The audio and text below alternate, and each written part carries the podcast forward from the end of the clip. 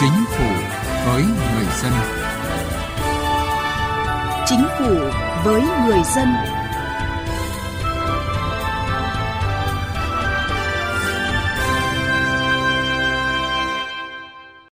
Thưa quý vị và các bạn, gắn kết giữa tăng trưởng kinh tế với đảm bảo an sinh xã hội, thực hiện tiến bộ và công bằng xã hội được chính phủ Việt Nam đặc biệt quan tâm nhằm hướng tới phát triển bền vững. Trong thời gian qua, nước ta đã và đang chịu ảnh hưởng của khủng hoảng tài chính và suy thoái kinh tế toàn cầu bởi dịch bệnh thiên tai, nhưng chính phủ vẫn ưu tiên nguồn lực đầu tư cho đảm bảo an sinh xã hội, đặc biệt là giảm nghèo, tạo việc làm, trợ giúp xã hội, nhóm yếu thế và dễ bị tổn thương. Chương trình Chính phủ với người dân hôm nay, chúng tôi đề cập nội dung này. Trước hết, mời quý vị và các bạn cùng nghe một số thông tin chỉ đạo điều hành của chính phủ trong tuần qua.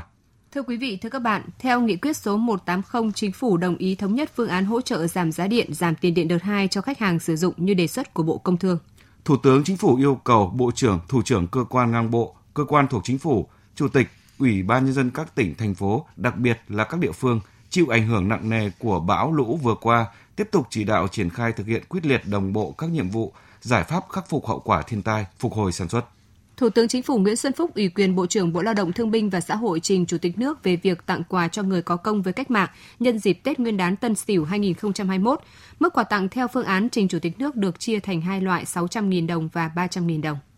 Nghị định 141 quy định chế độ cử tuyển đối với học sinh sinh viên dân tộc thiểu số có hiệu lực thi hành từ ngày 23 tháng 1 năm 2021 nêu rõ, người học là người dân tộc thiểu số thuộc đối tượng được hưởng chế độ cử tuyển gồm người dân tộc thiểu số rất ít người, người dân tộc thiểu số ở vùng có điều kiện kinh tế xã hội đặc biệt khó khăn, chưa có hoặc có rất ít đội ngũ cán bộ công chức viên chức là người dân tộc thiểu số.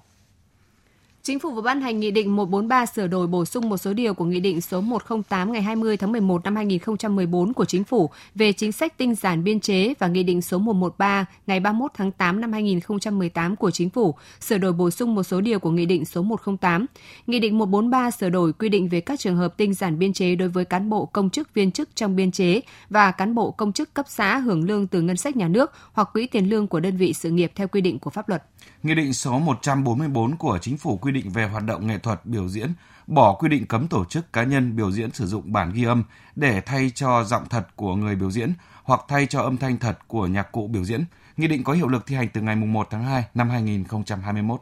Thủ tướng Chính phủ đã có công điện 1802 chỉ đạo các đơn vị liên quan tiếp tục đẩy nhanh tiến độ thực hiện công tác giải phóng mặt bằng dự án xây dựng một số đoạn đường bộ cao tốc trên tuyến Bắc Nam phía Đông giai đoạn 2017-2020.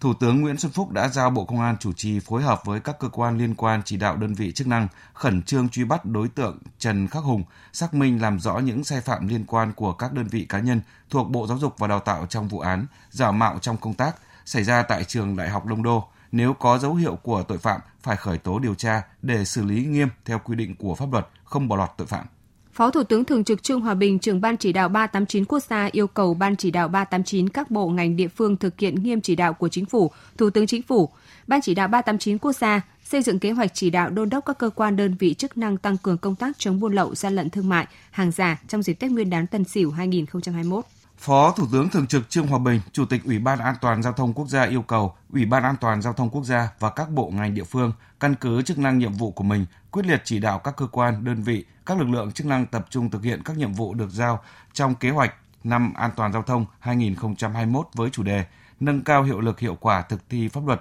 bảo đảm trật tự an toàn giao thông ngay khi được ban hành. Từ chính sách đến cuộc sống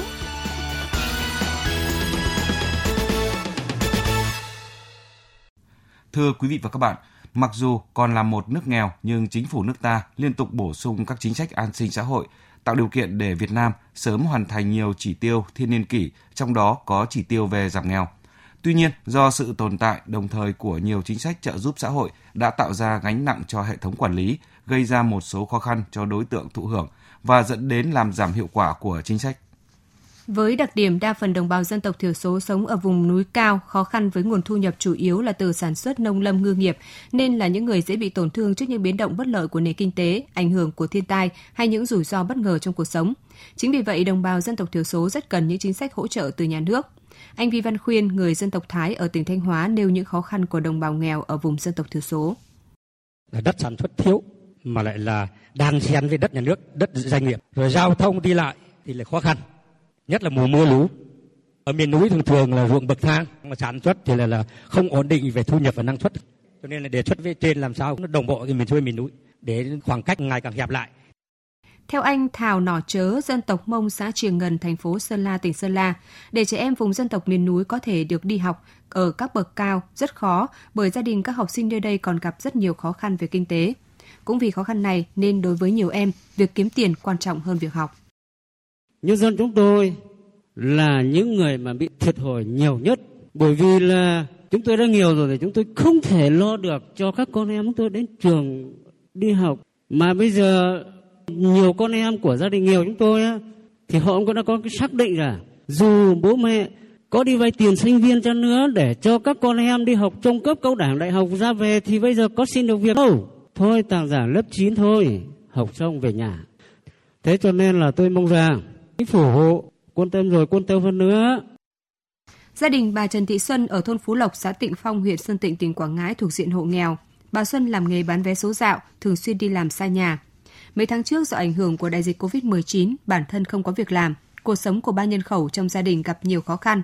Khi hay tin chính phủ có gói hỗ trợ an sinh xã hội cho người lao động bị ảnh hưởng của dịch bệnh, bà Xuân rất mừng. Tôi cũng mong muốn là con bộ rồi họ làm cho đúng người, đúng đối tượng. Mong muốn sao mà có số tiền đó mà đưa đến tặng tay người dân. Mà phải đưa cho đúng đối tượng chứ còn có nhiều khi mà đi đến dân mà không đúng đối tượng nữa. Nhiều người dân cho rằng vấn đề an sinh xã hội cũng cần phải có sự quan tâm nhiều hơn nữa, bởi tác động của thiên tai dịch bệnh đã làm cho đời sống của một bộ phận người dân thêm khó khăn. Ông Y giúp xã Tâm Thắng, huyện Chư Rút, tỉnh Đắk Nông bày tỏ. Người dân rất kỳ vọng quan tâm hơn về đời sống an sinh xã hội, đặc biệt là đối với vùng đồng bào là phải có những cái chính sách tín dụng hỗ trợ phát triển ờ, kinh tế xã hội về cái lĩnh vực nông nghiệp về giáo dục thì cũng quan tâm cái đội ngũ tri thức là cái nguồn động lực thúc đẩy sự phát triển đất nước ngày tiến bộ hơn. Việt Nam thuộc nhóm nước Đông Nam Á chịu tác động mạnh của biến đổi khí hậu như mưa bão, lũ lụt thường xuyên, nước biển dâng, vân vân, gây thiệt hại mỗi năm khoảng trên 1% tổng sản phẩm quốc nội GDP. Xu hướng già hóa dân số nhanh hơn dự kiến đặt ra những thách thức về chi phí liên quan đến chăm sóc sức khỏe người cao tuổi và chính sách an sinh xã hội. Năm 2009, Việt Nam đã bước vào thời kỳ già hóa, tỷ lệ người từ 60 tuổi trở lên chiếm 10% tổng số dân số. Dự kiến đến năm 2050, tỷ lệ người già ở Việt Nam chiếm trên 20% dân số. Hệ thống chính sách an sinh xã hội hiện hành còn phân tán manh mún, thiếu sự gắn kết, chưa khuyến khích người dân tích cực tham gia. Hiệu quả chính sách còn hạn chế. Các chương trình dạy nghề cho lao động nông thôn chưa gắn với nhu cầu thị trường lao động và nhu cầu sản xuất, chất lượng lao động chưa cao. Giảm nghèo chưa bền vững, nguy cơ tái nghèo cao, tỷ lệ nghèo ở nhiều vùng dân tộc thiểu số, vùng sâu vùng xa vẫn còn trên 50%, cá biệt có nơi trên 70%. Chênh lệch giàu nghèo về thu nhập và tiếp cận các dịch vụ xã hội giữa các vùng nhóm dân cư có xu hướng gia tăng.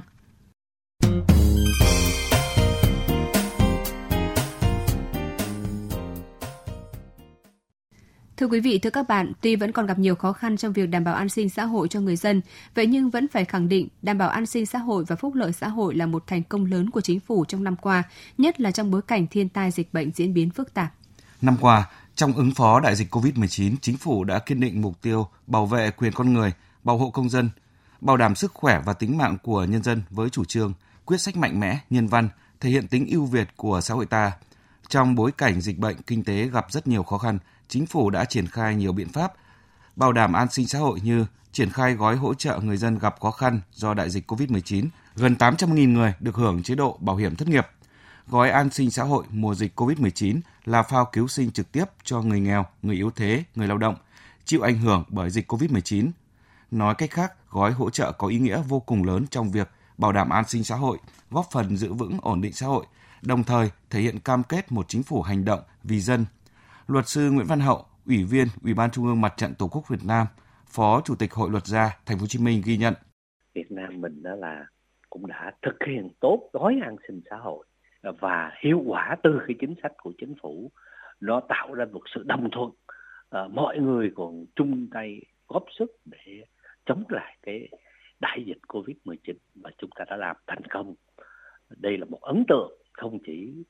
bản thân tôi và tất cả những cái Ờ, cộng đồng đã gắn kết xã hội phát huy cái giá trị văn hóa của con người Việt Nam và cái sức mạnh đại đoàn kết để phát triển bền vững, phát triển hệ thống an sinh xã hội toàn diện. Trong tháng 10, nước ta liên tục xảy ra bão lũ, gây thiệt hại lớn về tính mạng và tài sản của nhân dân. Trong khó khăn, Đảng, Nhà nước đã kịp thời hỗ trợ nhân dân các tỉnh miền Trung, đồng thời trong khó khăn cũng thấy được truyền thống tốt đẹp, lá lành, đùm lá rách của dân tộc ta được phát huy, cả nước chung sức, chung lòng hướng về miền Trung ruột thịt. Thủ tướng Nguyễn Xuân Phúc khẳng định không để người dân vùng bão lũ lâm cảnh màn trời chiếu đất. Bộ Công Thương chỉ đạo khôi phục hệ thống điện, sản xuất công nghiệp, cung ứng đủ hàng, nhất là lương thực, thực phẩm và sửa chữa nhà cửa, đặc biệt là kiểm soát tốt giá thị trường. Bộ Thông Vận tải phối hợp các địa phương chỉ đạo vận chuyển hàng thông các tuyến giao thông trọng yếu, đưa phương án hỗ trợ cho các địa phương các một tuyến còn lại. Bộ Giáo dục chỉ đạo vệ sinh trường lớp khắc phục thiết bị vận động toàn ngành hỗ trợ trang thiết bị cho học sinh vùng lũ. Bộ Y tế khám chữa bệnh, hỗ trợ nước sinh hoạt, xử lý môi trường. Bộ Nông nghiệp chỉ đạo chuẩn bị giống, rau, ngô, vật nuôi để phục hồi sản xuất để mà giải quyết kế sinh nhai cho đồng bào miền Trung. Một trong những biện pháp mạnh mẽ đem lại sự thay đổi sâu sắc cho vùng nông thôn nước ta là việc triển khai có hiệu quả chương trình xây dựng nông thôn mới gắn với các chương trình, dự án phát triển kinh tế xã hội khác. Đời sống nhân dân ở tất cả các vùng nông thôn, đô thị, đồng bằng, miền núi được cải thiện rõ rệt. Tỷ lệ hộ nghèo theo chuẩn nghèo đa chiều giảm còn dưới 3%.